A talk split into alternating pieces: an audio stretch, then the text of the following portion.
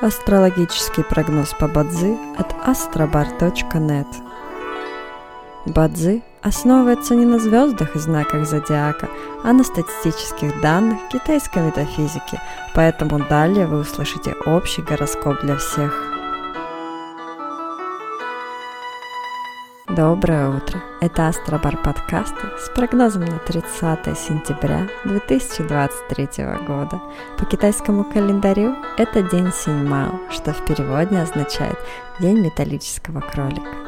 В этот день благоприятно завершать любые процессы отношений, расторгать сделки, завершать проекты, ставить точку в любовных отношениях. Сегодня не рекомендуется заводить новые знакомства, ходить на свидания и посещать врачей.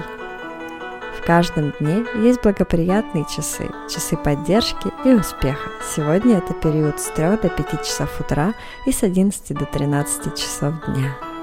Также есть и разрушительные часы, в которые не стоит начинать важные дела. Сегодня это период с 17 до 19 часов.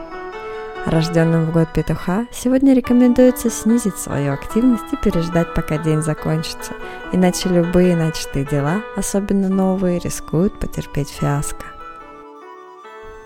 Желаем вам прекрасного дня и отличного настроения. Пусть звезды всегда будут на вашей стороне.